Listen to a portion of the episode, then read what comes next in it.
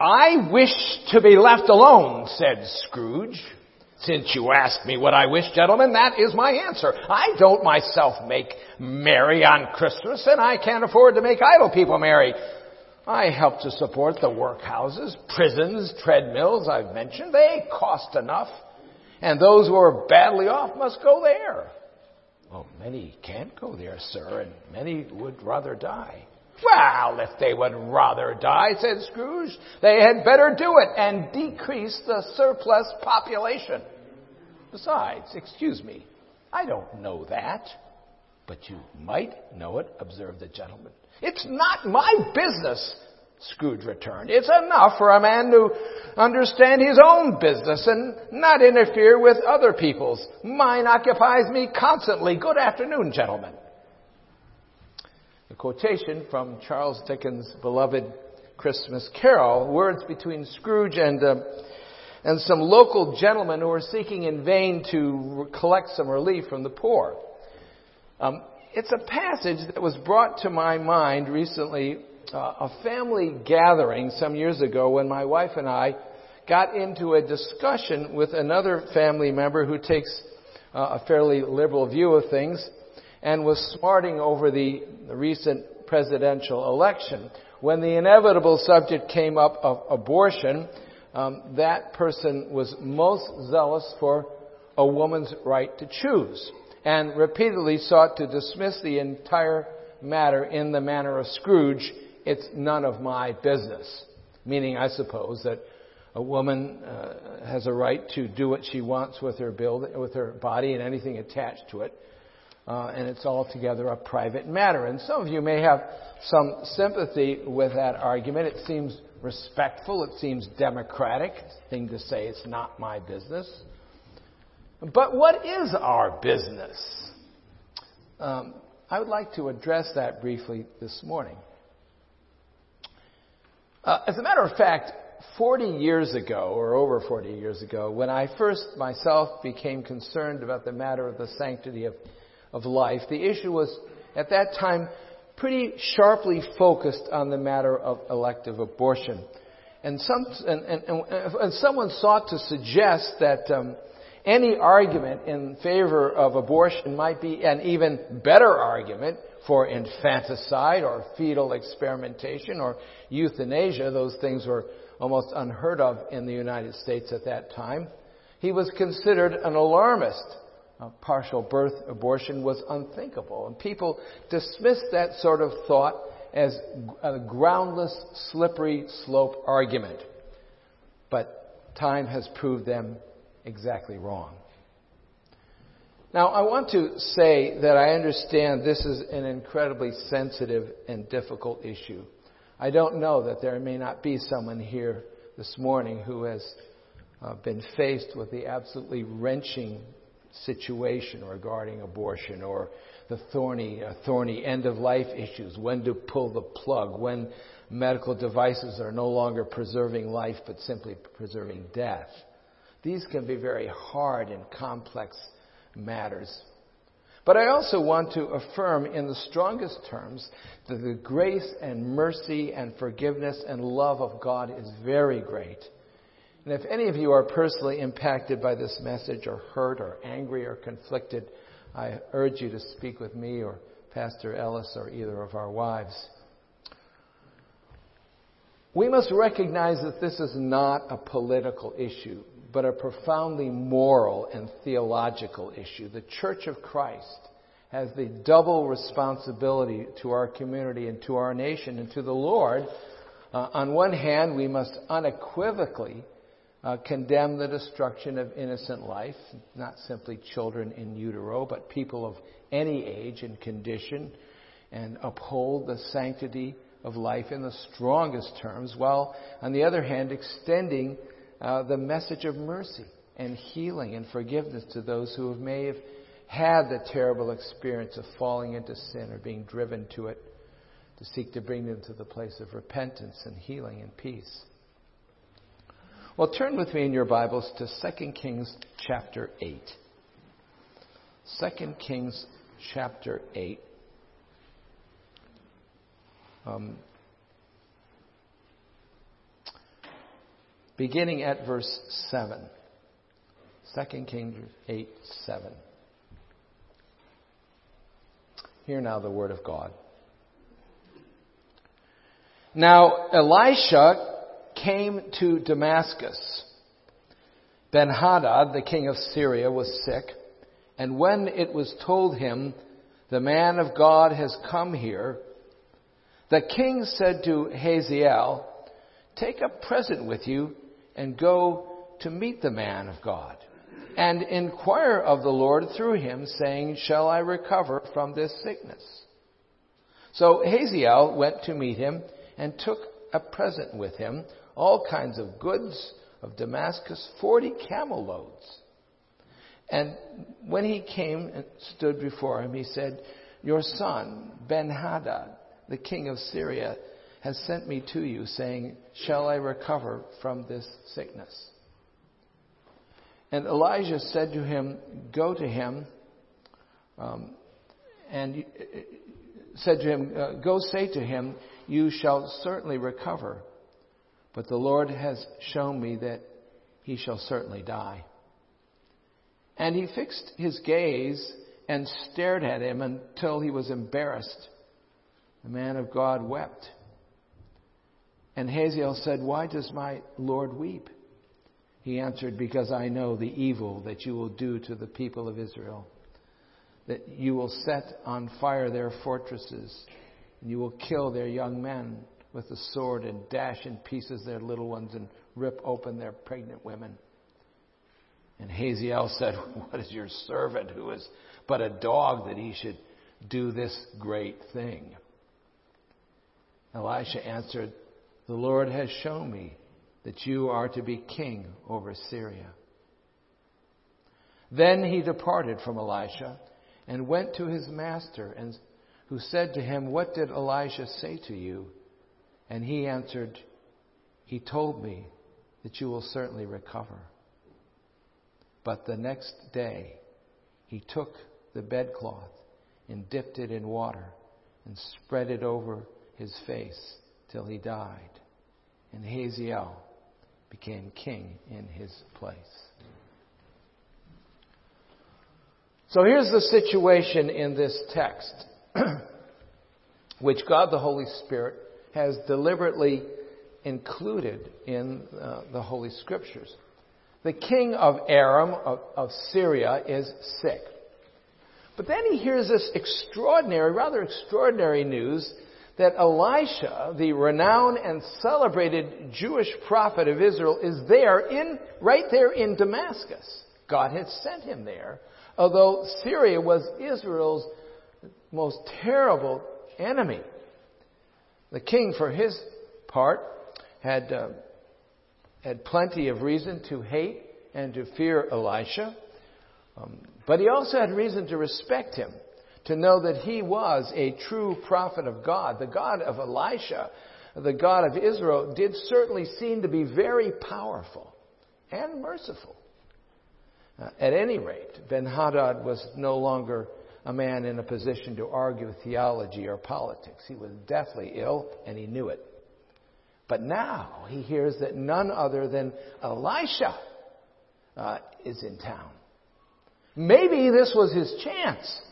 So the king quickly calls his most trusted and influential representative, the army captain Hazael, to go and inquire of the prophet. Uh, the staggering grandeur of the gift that Hazael takes with him uh, is, is, really ought to have caught your attention. Um, he, he, to give to the prophet 40 camel loads of the finest wares of Damascus. It gives us the distinct impression that the king is trying to mend fences with the prophet, whom he had earlier in chapter 6 sought to kill. And it also appears that he's not simply asking about the, uh, the prognosis of his medical condition, but hoping that the prophet might have some influence upon his health in future. Money is no obstacle. The king sends 40 camel loads of the best to be found. Ben Hadad, the military officer, the trusted messenger, right hand man of the king, is shocked to learn from Elisha uh, that God had apparently chosen him to be successor to the king. Elijah instructs him to inform the king that he would certainly recover, but confidentially tells Ben Hadad that he would in fact certainly die. The trusted servant of the king quickly returns and gives Elisha the message, You will certainly recover, but then proceeds to suffocate him by placing a thick water soaked cloth over his face. And the text concludes by informing us then Hazael succeeded him as king. So, whose business was this? The fact that the king was smothered to death by his associate, was that a state matter or national crime, or was it simply a, a private matter between the king and his advisor? Now, you might be tempted to protest that this is nothing less than a bald, straight out murder, a homicide. But what if I was to call it euthanasia? Does that change anything? I mean, the man was dying. His close and trusted friend, whom he sent off to consult with the doctor uh, when informed of the prognosis, simply performed the mercy killing. He, he put the old man out of his misery. He was going to die anyway, right?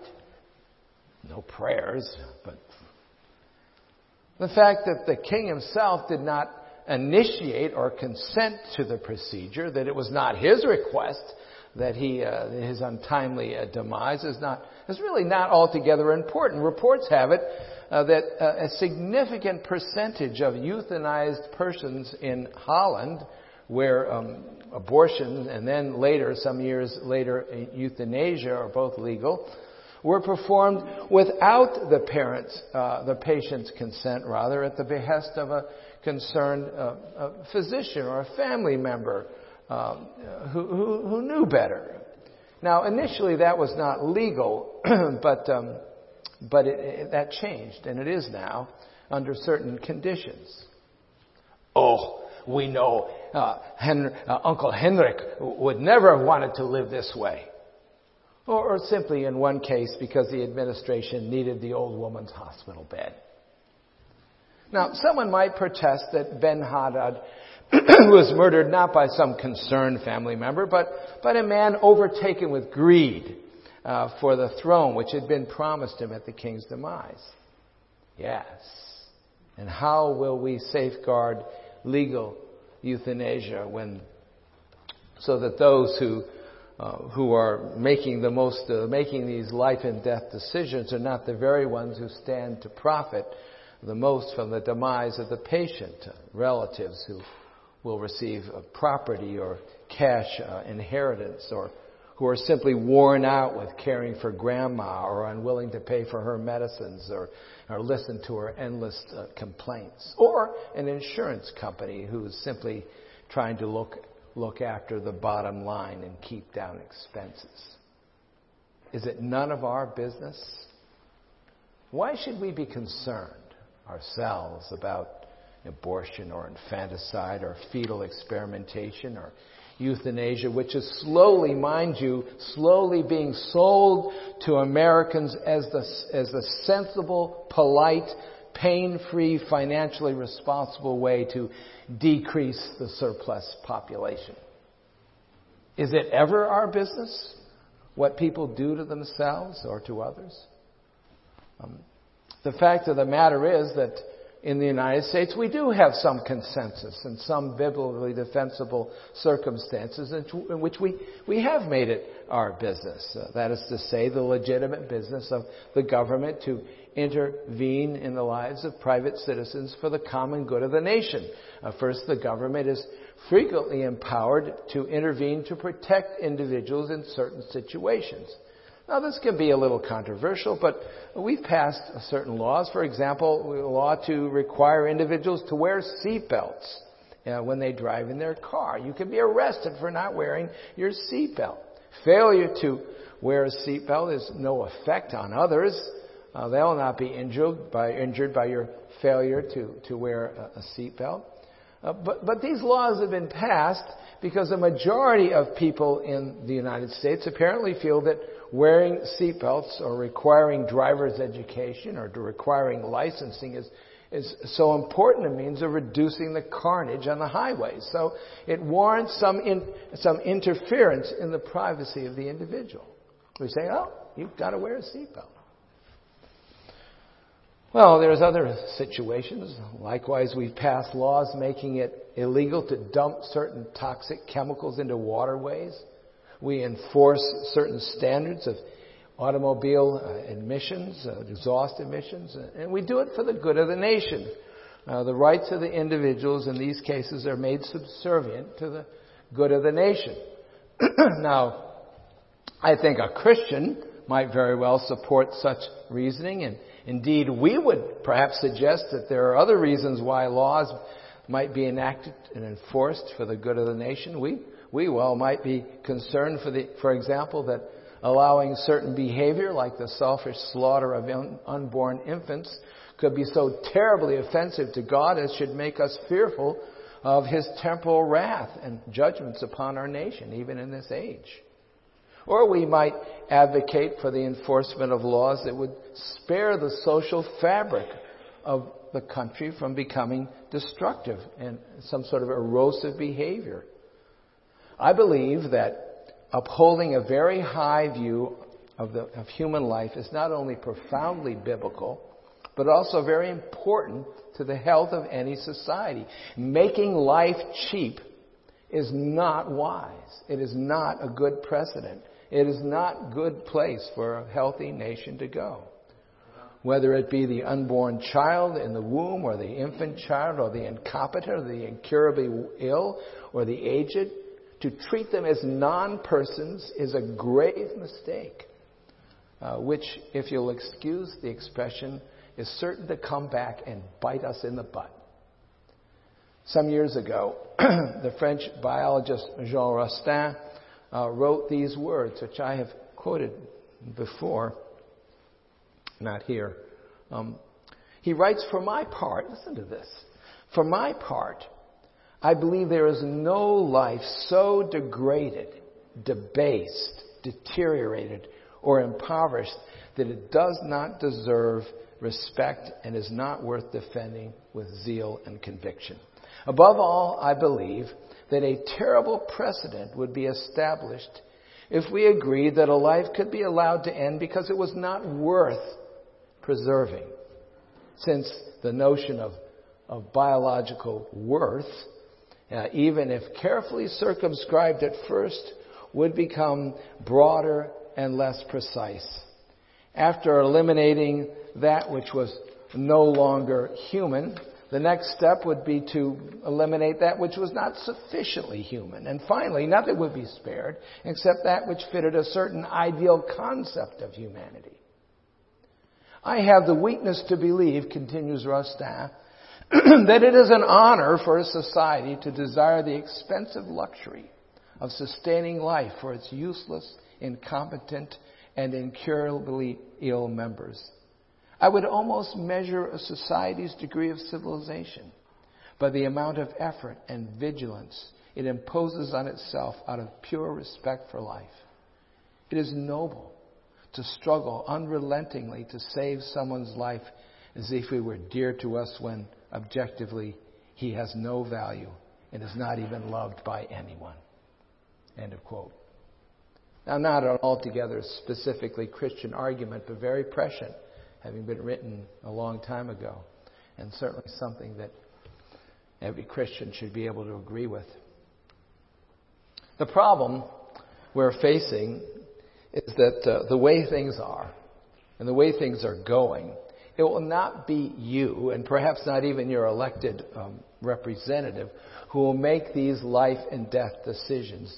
It will be bureaucrats.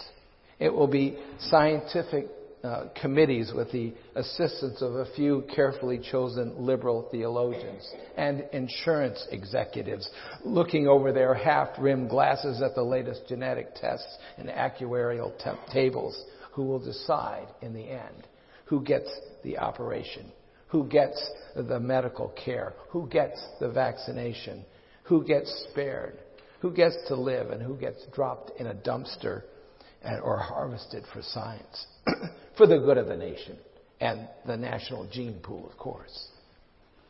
Listen, brothers and sisters, that is not the way Christians think. We need to have a very firm, solid grip on this matter of the importance of the sanctity of human life. It is not a small, narrow matter.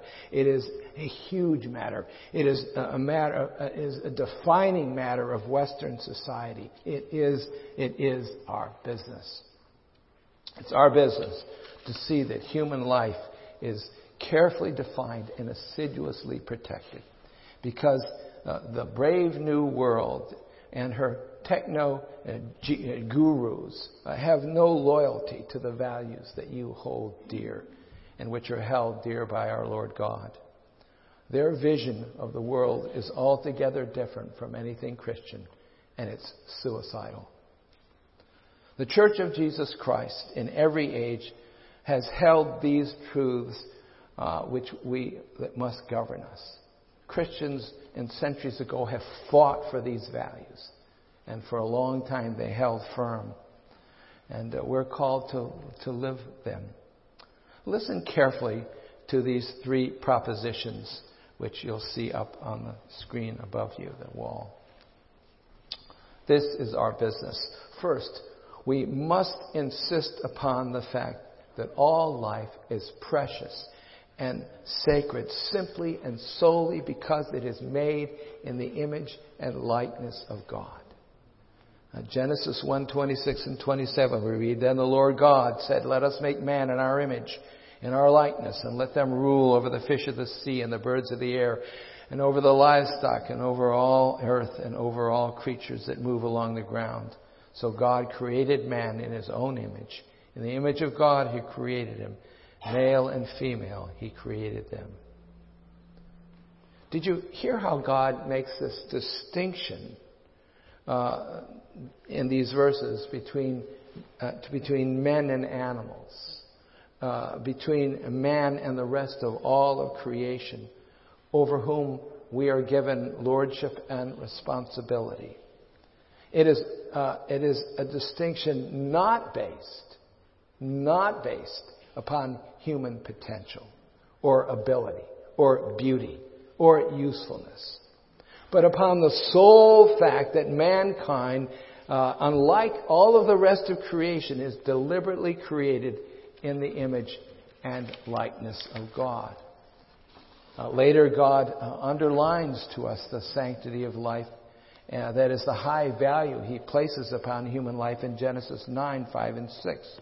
Uncomfortable verses where we read, And for your lifeblood, I will surely demand an accounting. I will demand an accounting from every animal and from each man too. I will demand an accounting for the life of his fellow man. Whoever sheds the blood of man, by man shall his blood be shed, for he is in the image of God, which God, uh, God made man. Uh, the high measure of value that God places upon human life is expressed by God's demand that the taking of human life must be paid for with the ultimate punishment. Whoever sheds the blood of man, by man shall his blood be shed. And notice the reason God gives for this, the justification for this. For in the image of God has God made man. God regards human life as precious in his sight and has endued every person with an eternal soul. No animal, no plant life, no inanimate object uh, in his, uh, has, has a soul. Uh, and he's not made in God's image. And therefore, it has no intrinsic value. Uh, the value of all of creation, save mankind, is defined completely in terms of its beauty or its usefulness to mankind. My dog is useful because he amuses me or is useful to me. That's his great value.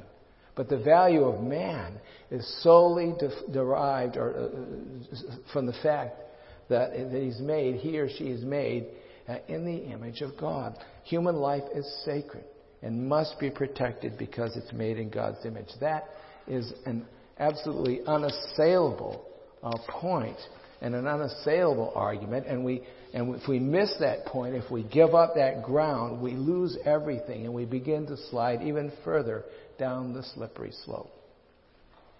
Secondly, human life begins at the moment of conception. That is both scientifically sound and theologically demanded. From the moment of implantation, when the sperm cell attaches to the uterine wall, reproductive life explodes into action. That is human life.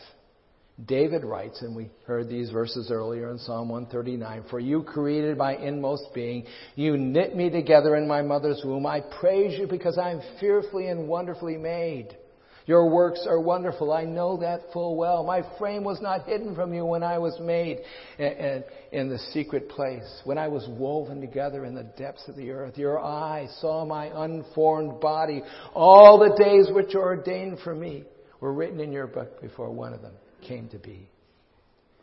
David, writing under the inspiration of the Holy Spirit, uh, words regarded uh, for us, uh, recorded for us in Scripture, shows us uh, the created life uh, has precious uh, significance in the eyes of God even before it was visible. When Mary comes to visit her relative Elizabeth, the baby Jesus within Mary's own body could not have been more than a few days old, if that. And yet the unborn Jesus uh, the unborn John rather leaps for joy in Elizabeth's womb in recognition of his Lord. By the power of the Holy Spirit, the unborn John recognizes the unborn Jesus because both are alive, though yet unborn. Life begins at conception. You don't have to be a genius to know that. People don't, a woman doesn't say, oh, this is my product of conception. She says, no, this is my baby. And we all rejoice. Thirdly, uh, the Church of Christ is called to preach, preach the gospel of saving grace and hope.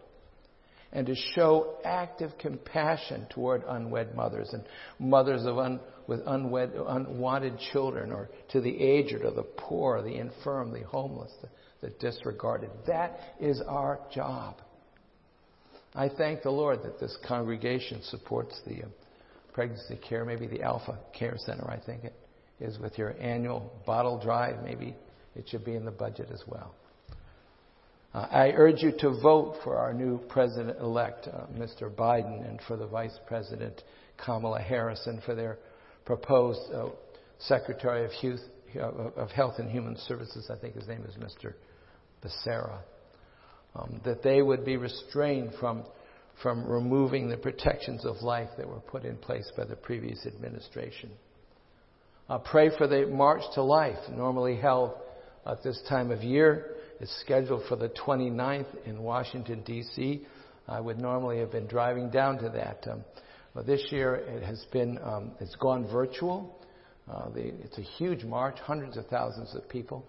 But the, uh, uh, the organizers determined that it would be too much of a burden upon the already overburdened uh, police of Washington, D.C. So it's virtual. Um, you'll find a link on the church uh, Facebook page, or, um, or you can um, email me and I'll send you the link. You have to uh, register, and then uh, they send you the, the actual link and you can join in. It's, they'll have some wonderful speakers. and uh, We need to remind our new government that we regard the matter of the sanctity of life not only to be our business, but, but their business as well.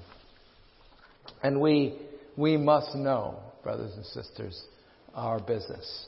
Whatever else it may be, it is certainly this. Our business is first of all to proclaim the saving gospel of new life in the Lord Jesus Christ to a people who are so miserable, so confused, so selfish, and so uh, short-sighted as to be willing to be willing to snuff out the life of their own babies and their own old folk, and those who are witless or incurably ill or disregarded by society, and think they're doing a brave thing. Only God can change hearts and lives, and we must pray toward that. The Church of Christ must, to, uh, must seek to serve uh, as the moral conscience uh, of our nation who has lost its moral conscience and moral compass. And we must uphold the sanctity of life. Our earthly future, our heavenly future of Western society really depends upon it. Let's pray. Oh, Lord our God, we are met with such a, a simple fact and such a clear fact, and yet something that has become so uh, so crazy, has become so indefensible, has become so much of a matter of conflict within our country.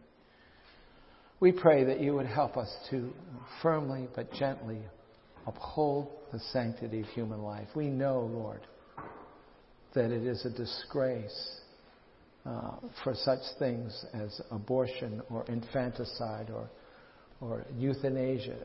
Lord, that the blood of such cry out to you from the ground. How can we answer for it, Lord? Lest we, uh, if we should not be those who will at least pray, and those who will care, and those who will do what we can, Lord, we pray your blessing upon our nation. We pray in Jesus' name. Amen.